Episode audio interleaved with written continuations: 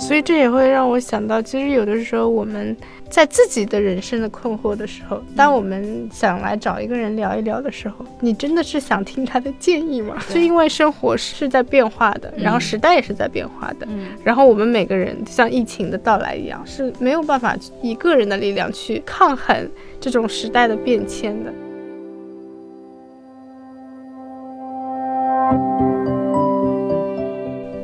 位听众朋友们，大家好，这里是月球沙发客，我是白露。大家好，我是伊娜。今天我们要探讨的一个话题呢，是跟最近上映的一部电影有关。它的英文名字叫做《Soul》，然后它的中文名字叫《心灵奇旅》。嗯，不知道大家有没有看过这一部迪士尼的电影？嗯，但是对我来说是最近我看过的，嗯，比较喜欢的一部电影，跟心理学有关的，觉得可以拿出来给大家分享一下。今天呢，我们请到录音棚的嘉宾是建平中学的心理老师奥利。白露，你之前会说奥利是迪士尼公主，就这里有什么故事吗？因为他朋友圈里面很多很多次的去迪士尼的经历，让我觉得他好像住在迪士尼里面一样。嗯，然后他本身有很多漂亮的花裙子呀，长发，就是这个发量是让人很羡慕的。嗯，长得也很像白雪公主。总之就是。觉得她是一个不矫情的迪士尼公主的这样一个感觉吧。嗯嗯，OK。我自己是本身大学的时候去了美国迪士尼工作过。嗯。然后，其实，在那以前，对迪士尼停留在小的时候学迪士尼英语。嗯，迪士尼英语。对。然后就是 “Hey”“Hello” 那种。对，就是很，反正里面的对话都是。电影当中的一些对话，就小动物都 感觉会很俏皮。对，是的。然后当时工作那种氛围，嗯，其实让我觉得对这个公司特别有好感。因为我我其实当时的工作很简单，就是我们是在一个乐园的门口的商店里面，嗯，然后我的工作是有售卖东西啊，然后在门口打招呼啊，嗯，然后因为每天看到的都是快乐的人，嗯，迪士尼号称自己是。The happiest place in the world。嗯嗯，然后要去招待来到全世界最快乐地方的人，就会让人觉得很开心。然后每天早上打招呼，嗯，Hello，Good morning。然后晚上是啊，就是 Have a nice dream。然后早上是 Have a magical day。嗯，然后这种快乐的氛围就是。深深的印到了我的心里去了，嗯，然后啊，回来之后呢，也是，虽然没有去迪士尼工作，但是这种对于迪士尼的爱留在了心里，所以每次去到迪士尼乐园，都感觉到是进入了另外一个世界，嗯，一个可以可以放松的做孩子的一个世界里，嗯。嗯。那我们今天请他过来聊这个迪士尼电影，我觉得非常的合适。所以，呃，想问一下奥利，你看过这部电影吗？看了。其实这个话题是我特别想要聊的。嗯嗯，你知道为什么？嗯嗯，因为我觉得那个二十二里面那个最可爱的那个角色啊，特别像我们月球沙发客那个小月亮。然后我觉得就是这部电影很治愈嘛。它这里面 Twenty Two 就很多人在讨论 Twenty Two，然后觉得它。体现出来的价值观跟我们现在生活中很多那些让人特别焦虑的东西，会一下子被烫平。就是我们一直会焦虑说，啊，我一定要去追求一个什么东西，我一定要证明自己很有价值。我不怎么样的话，就很难，就是觉得自己是一个嗯值得被人骄傲的事情，或者值得就这是可以做个骄傲的人。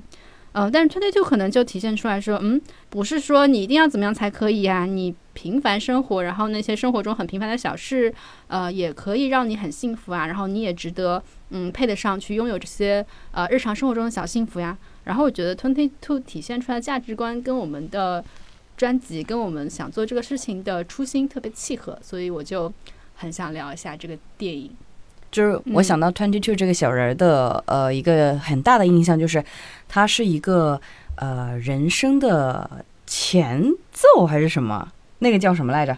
就是 Great Before，嗯呃，生之来处啊，生之来处，对对对。然后他是生之来处的一个小小的灵魂的种子，然后他得得在那个生之来处找到自己最擅长的那个 part，比如说呃会弹钢琴，或者会运动，或者我。对其他方面有一些什么天赋，我是个数理专家等等，那么他一定要集齐他最后那一个那一位，呃，这个最擅长的东西，他才能把它投放到人间来，投放到地球上来。然后他就一直在找自己最爱的、最喜欢的到底是什么，但他一直没有找到，直到他误打误撞，灵魂掉到了地球上的一个人身上，然后他突然间发现地球上的很多很多的事物都很美好，比如说阳光，然后一片叶子被风吹落下来掉到他的面前，还有披萨的味道。还有他去理发店跟人聊天之后，老板送他的棒棒糖，还有他跟嗯家人的和解，还有跟那个小女孩聊天，鼓励小女孩吹那个长号等等。他觉得这一切的一切，好像跟他在生之来处去体验的、去找寻的都不一样。嗯，就是人生很平常，大家都能够拥有的那些东西，就是幸福的本质了。嗯，对。就他可能在生之来处以为那些东西是那样子，但他真实感受了以后，那些真实的触感和那种真实的接触，就是活着的这个感觉，对，让他体会到了。活体对，听到你这么说，我就想到一句话，就是说，Life is not a destination, it's a journey。有这种感觉，嗯，就是好像翻译一下，当我们想要去，就是人人生是。不是一个目标，而是一个旅程。对，就是我们，当我们很带有一种目的性的想要去寻找幸福，或者说想要去寻找，我们说，呃，在在我我自己平常因为是心理老师嘛，也会给学生上这个生涯课，就是帮他们生涯规划。然后我会说，工作有三个等级。啊，然后最最下层是 job，就是就是为了赚钱，嗯，然后第二层是 career，就是说你有有目标，然后你有知道你下一步怎么办，嗯，然后最上面一层叫做 calling，就是啊，好像是上帝跟你打电话说你你要干这个事情，就是有一种召唤召唤，对，就是是你你被赋予了这个东西，然后你的生你人生的这个使命就是要去回应这个 calling，嗯，所以你。你做这个工作不是为了赚钱，是因为你要去做这件事情。这件事情就是你的人生中很重要的一部分。嗯，好像我要教学生，每个人都要找到他的 calling，但实际上，当我们带着这个目的去找的时候，好像就找不到了。就是这个角色有点像那个生吃来树那些心灵导师。对，是是是是。所以。欧丽有带入那种角色吗？对，看电影的时候，我有，我也会觉得，我会反思我们现在的教育，或者说我自己，啊，再去传递一些观念的时候，是不是有点着急？嗯，或者说是不是目的性有点太强了？或者说让我去思考，是不是真的存在这个东西？或者说，啊，真的像。呃，我我听到过一些心理学大师，他们会说，其实人，呃，可能百分之九十五以上的人都是非常普通的人，对，接受自己是一个普通人。对我们并不能对这个世界做出多么革命性的贡献和改变。对，那我们怎么样去坚守这样一份平平淡淡？嗯嗯，这个是。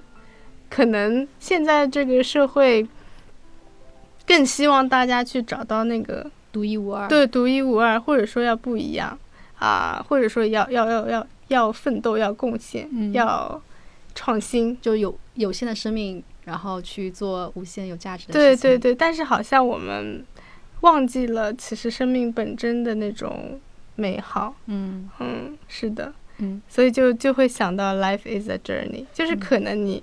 啊，你要先体验，然后你才能找到，才有可能找到，而不是为了找到。就像是在电影当中说那个，如果说是当你为了找到一个东西产生执念的时候，就误入歧途。对，就误入歧途啊，就会被那个沙子覆盖掉，整个人就蒙了心智的那种感觉。嗯，因为这部电影其实还挺精彩的嘛，里面有非常多很细节、很细腻的。片段，你们当时印象最深刻的是啥？两部分吧，一个是他跟妈妈和解的那个过程，嗯嗯，一个是刚刚伊娜说到，那个时候二十二附在他的身上，灵魂附体在他的肉身上，然后二十二就是非常心直口快的一个性格，嗯，虽然。嗯，主人公在猫的身上跟他说：“你说说到哪里就够了。”嗯，但是二十二就想到的都说了，噼里啪啦全说了，对，全说了。然后没想到，可能是主人公一开始特别害怕去讨论的事情。经由二十二这个心直口快的说出来之后，反而妈妈也很真诚，嗯，就让我想到哦，好像我们平常觉得有很多事情不能谈，嗯，但实际上是我们内心已经有一些预设，嗯，别人接受不了，或者说自己接受不了回应过来的是什么，所以我们很难去面对，但实际上可能说出来就好了，这就是借由二十二，它其实是有成就感。就是他会觉得哦，原来我这种性格还挺好的。对对对，啊，包括就是另外一个画面，就是他跟那个小女孩的对话。嗯，就是那个小女孩，她说她要放弃，嗯，这个乐器，她觉得爵士简直太垃圾了，嗯，她就一一顿吐槽。那如果是一个正常的老师的身份，肯定是要劝他，哎呀，你这是暂时，对，你是暂时一种想法呀，音乐还是很美好的，然后你坚持了那么久，多么的不容易，嗯，然后就会让我们觉得。站在那种大人的那种角色，嗯，然后好像孩子就是应该是被规训，就已经直接帮他做好决策对，是的，嗯，但反而是二十二，他就陪着那个小孩一起把这个这个爵士垃圾给骂了一顿，然后反倒是那个孩子在最后有点舍不得，说我在，对我再吹一曲吧，然后没想到。啊，好好，这个过程还是挺美的。算了吧，可能就是每个人在面对，无论是工作还是爱好，他当中都会有一些情绪。嗯，其实他只是小小的情绪，可能释放一下就好了。嗯，但是反倒是听到一些呃很家长式的那种规训的时候，我们就很想就抵触。对，我觉得这里面两这里面有两种很不一样的方式。我觉得二十二他是很好奇。他完全不带任何的判断，他就是很好奇，哎，为什么？嗯，OK，他自己也有这种感觉，就很有，也不能说同理心吧，就是他就是，嗯，会去跟他非常真诚的，不带套路的，不带预设的，不带那种引导的去跟他聊。嗯，对。但是现实生活中，可能我们很多呃已经有非常多的预设，然后也会比较害怕去处理这种情绪。就在我们看来，这个小孩有点自暴自弃嘛。然后就会觉得这个情况需要去呃干预一下，或者说跟他做做一做思想工作，对。但其实对于这个小孩来说，他可能只是一时的情绪，嗯嗯。所以这也会让我想到，其实有的时候我们在自己的人生的困惑的时候，当我们想来找一个人聊一聊的时候，你真的是想听他的建议吗？是想听他跟你一起吐槽？对对对，其实有的时候你你我们是。特别是如果你想到一个人可能有，有可能站在你的对立面，你压根儿就不想找他。就是在这里，我可能要卖卖掉我一个朋友的一个隐私。就是有一个朋友，她那个啥匿名是女性，然后她还说在我面前一直吐槽她男朋友不好，然后我们好多人都劝她说那就分手，那就分手。劝她劝了好多次之后，她们跟她男朋友反复的和好，然后我就觉得我们简直就是空气。然后后来有一天，就有一个朋友在群里面发了这样一句话，他说：“呃，在劝我的好朋友第一百次分手之后，我决定祝他们百年好合。就是他已经放弃抵抗了。你说那啥，我们就陪着你一起骂，然后我们也不劝分，也不劝和，到最后你们俩造化就你们，你就靠你们自己，就我们当倾听者就好了。嗯嗯，就是会有两种角色嘛，像像我们作为朋友，就会觉得说，OK，我需要为你的未来考虑。”或者说，我希望我我觉得在这个过程当中，嗯，可能我确实有些决策或者帮你去啊分析的义务在里边。但是 Twenty Two 他就没有这种包袱，这是他跟我们很多人不太一样的地方。我有一个印象很深刻的场景，就是呃，他二十二不是拿到那个绿卡之后，后来男主人公以为那个卡是他的。所以他就把那个绿卡是啥？通行证嘛？对，就是那个通行证。他觉得男主人公是因为他附在他身上，所以他才获得这张绿卡。所以有有一段剧情其实是比较让人心痛的，就是男主人公把那个卡相当于是拿走了嘛，嗯，然后他就只能回到那个就是生之来处，对，而且又是误入歧途，被那个黑纱掩埋了，然后陷入一种某种执念。而在那个过程当中，他可能获得的一些些呃对自我的相信或者对生活的相信又被打压了。意思就是说，这个卡是我的，不是你的。然后当时我记得他好像有就是有一段描述，那那段画面是比较比较灰暗的，男主人公变成一个很巨大的一个阴影一样东西压在他身上，对他不断的进行否定，嗯，然后不断的给他贴那种黑标签、负面标签，或者其他有一些声音也不断的变成那种负面的标签贴在他身上，因为他可能之前无所谓不在意，所以那所有的别人对他的评价他都呃完全不会放心里面去，但是那个时候他可能有了那种在乎，有了对生活的那种向往和热情，然后。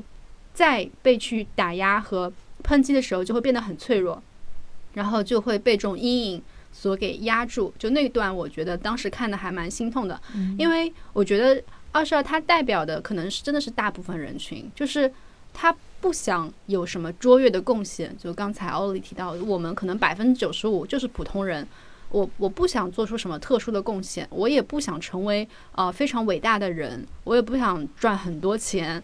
嗯，就是一个想抱着一颗简简单单的体验生活，把生活当成旅程而不是个目的的心，才获得那张通行。所以在那个时候，他的这种想法就完全被质疑了。嗯，对，这种这种对生活的热情就完全被质疑了。然后那种被质疑是，就会我会体会到说，我们这个就整个社会就有点，嗯。也不能说丛林吧，就是有点 PUA 的气质很强嘛，就是好像你如果只是抱着这种简单的想法，你的价值就是不够，你就是没有什么价值，只能维持在现有的阶层，你没办法往上跃迁，甚至有可能会下落，会跌落，然后你的家庭可能就会对你失望。抱着这种想法和观念，在这个社会去生活，就显得特别脆弱，像是一个没有盔甲的一个软体，很容易遭受很多攻击。这个是我当时看这部电影的时候印象还挺深刻的一个点，就对生活本身的热爱，就挺好的，但是好像很难匹配相应的尊重和善待。你说到这里，我就想到以前一个梗，呃，为什么要放牛？放牛娃说，呃，为了赚钱，为什么要赚钱？娶媳妇，为什么要娶媳妇？为了生娃，为什么要生娃？为了放牛。就是我们为什么要好好学习、好好工作，是为了更为了更好的生活。可是，往往过量的学习压力或者工作的职职场 PUA 这种破事儿都没了，就是让你连好的生活都没有，就是本末倒置。或者说，他他觉得看不到头了，他觉得未来只会更苦。嗯，就不如现在就躺下。哎，我那天看到那个李雪琴说了一句话，嗯就是那个之前喊话吴亦凡，然后现在上了吐槽大会的那个李雪琴，她清华还是北大的来着？嗯，北大。嗯，然后她那天讲对着一个主持人，他录了一期节目，他说：“为什么现在年轻人会这么丧呢？我觉得丧其实是一件好事儿，因为他们啊，我 语气都有点像李雪琴了，因为他们。”再给自己一个台阶下。嗯，那如果我一直坚挺，一直充满激情，我能行，我可以，九九六来吧，可能就最后真的就会耗竭了。但是如果丧满，我就躺在原地，跟我们迪士尼公主一样，我今天偏头痛，我不想工作，然后我就瘫在沙发上，我今天就是不想学习，就是不想工作，我就给自己一个暂停的机会。他觉得当代年轻人的一种自我缓解的方式。明白，就是说，所以见面九零后见面聊养生和聊秃头，其实也是一种对。嗯嗯，就给自己充电，对，嗯，至少歇一歇吧，不知道电量能不能起来呢。你们在这个电影里面印象最深的角色是哪个？我想说理发师，他原来有一个梦想是兽医，对，嗯，没做成，嗯，然后当时有一段对话是说，哎，那你为什么你现在放弃梦想？你是不是觉得人生就很很很惋惜？然后现在人生是不是很没意思？他说没有啊。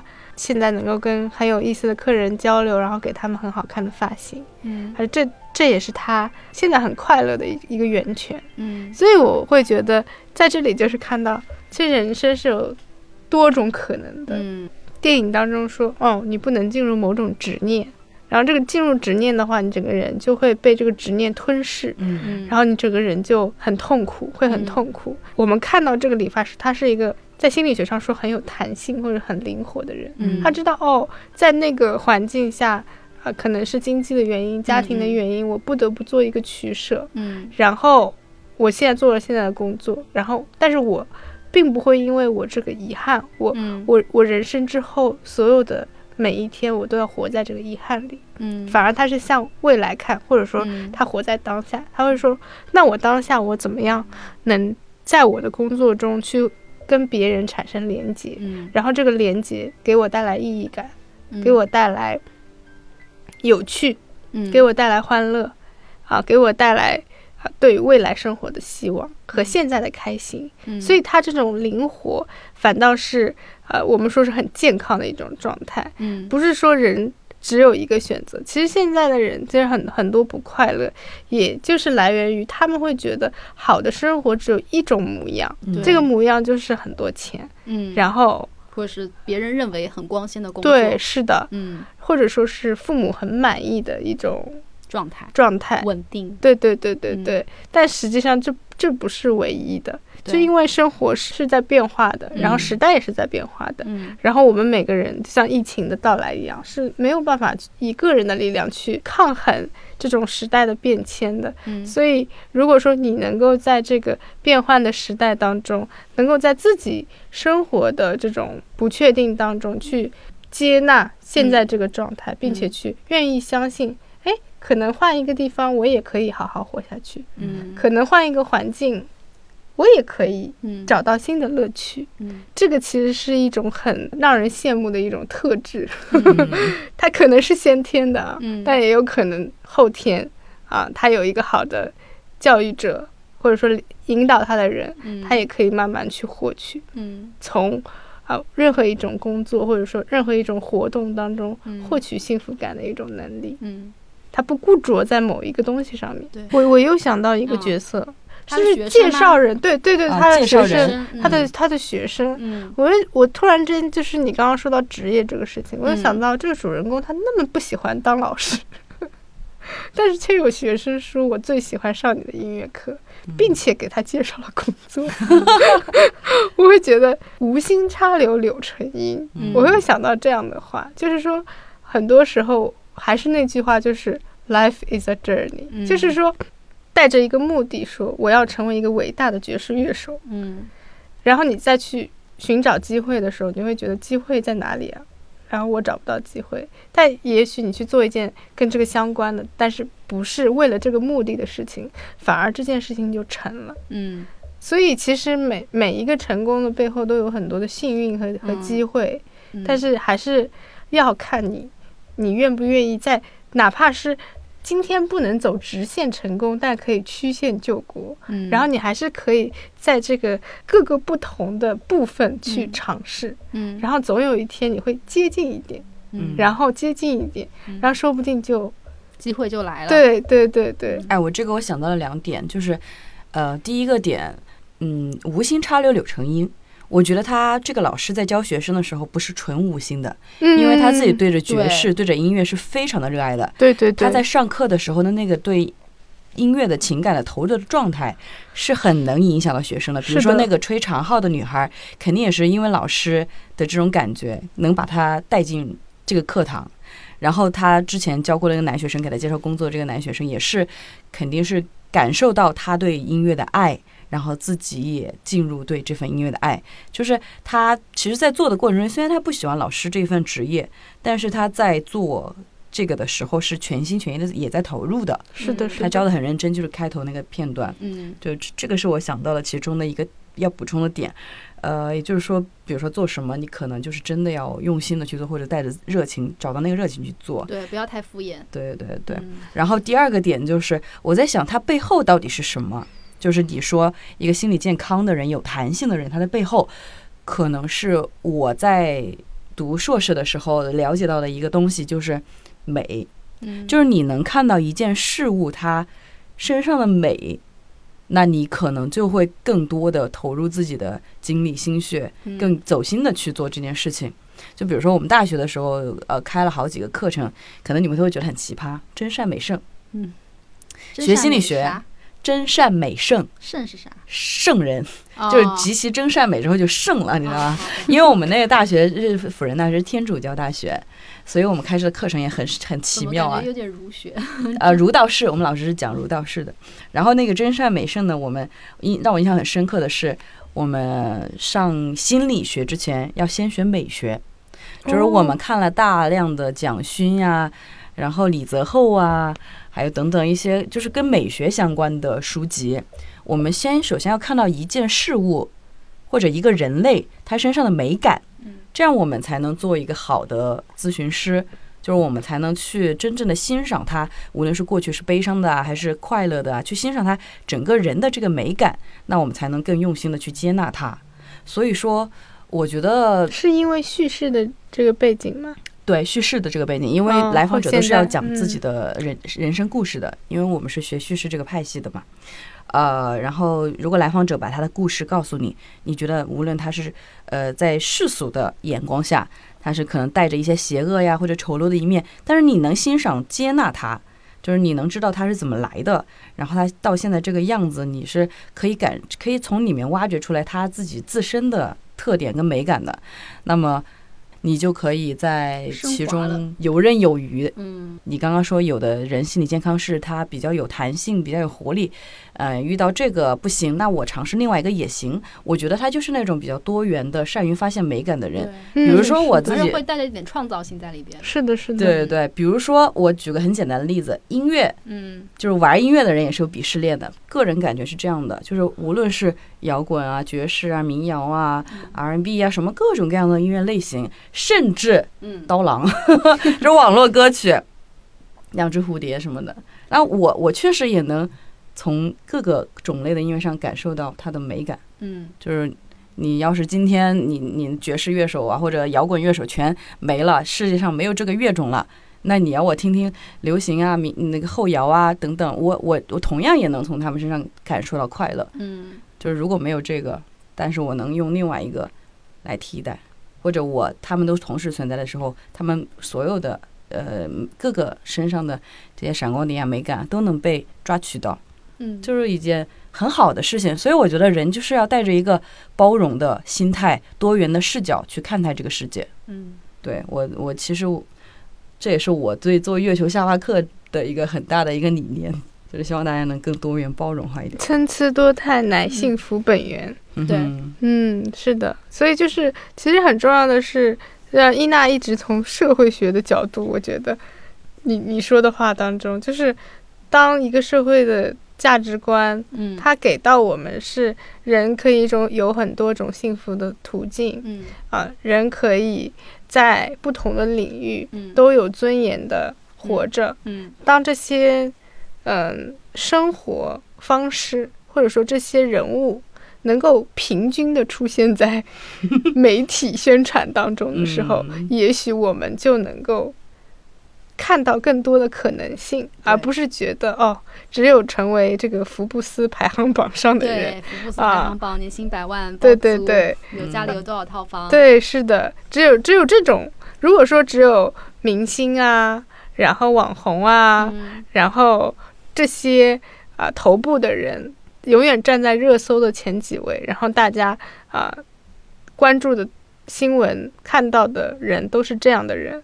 我们可能确实会很焦虑，因为他们毕竟是少数。嗯，但如果说真的像白露说的那样，就是你真的能够带欣赏的眼光看到周围的每一个普普通通、形形色色的人，他们身上美好的部分，那那真的是对自我的这种接纳也会变得更有可能了。是的。OK，今天我们聊这部电影，可能有比较多的剧透，希望那大家从。看似简简单单的一个电影上，都对自己的人生还有身边的人有一些美的思考。对，希望它可以启发一些你找到自己跟身边那种比较呃好的环境连接，跟你那些爱你的人之间建立连接的启发。嗯，再次感谢奥利来到我们的录音棚，谢谢你。嗯，谢谢大家，拜拜，拜拜，拜拜。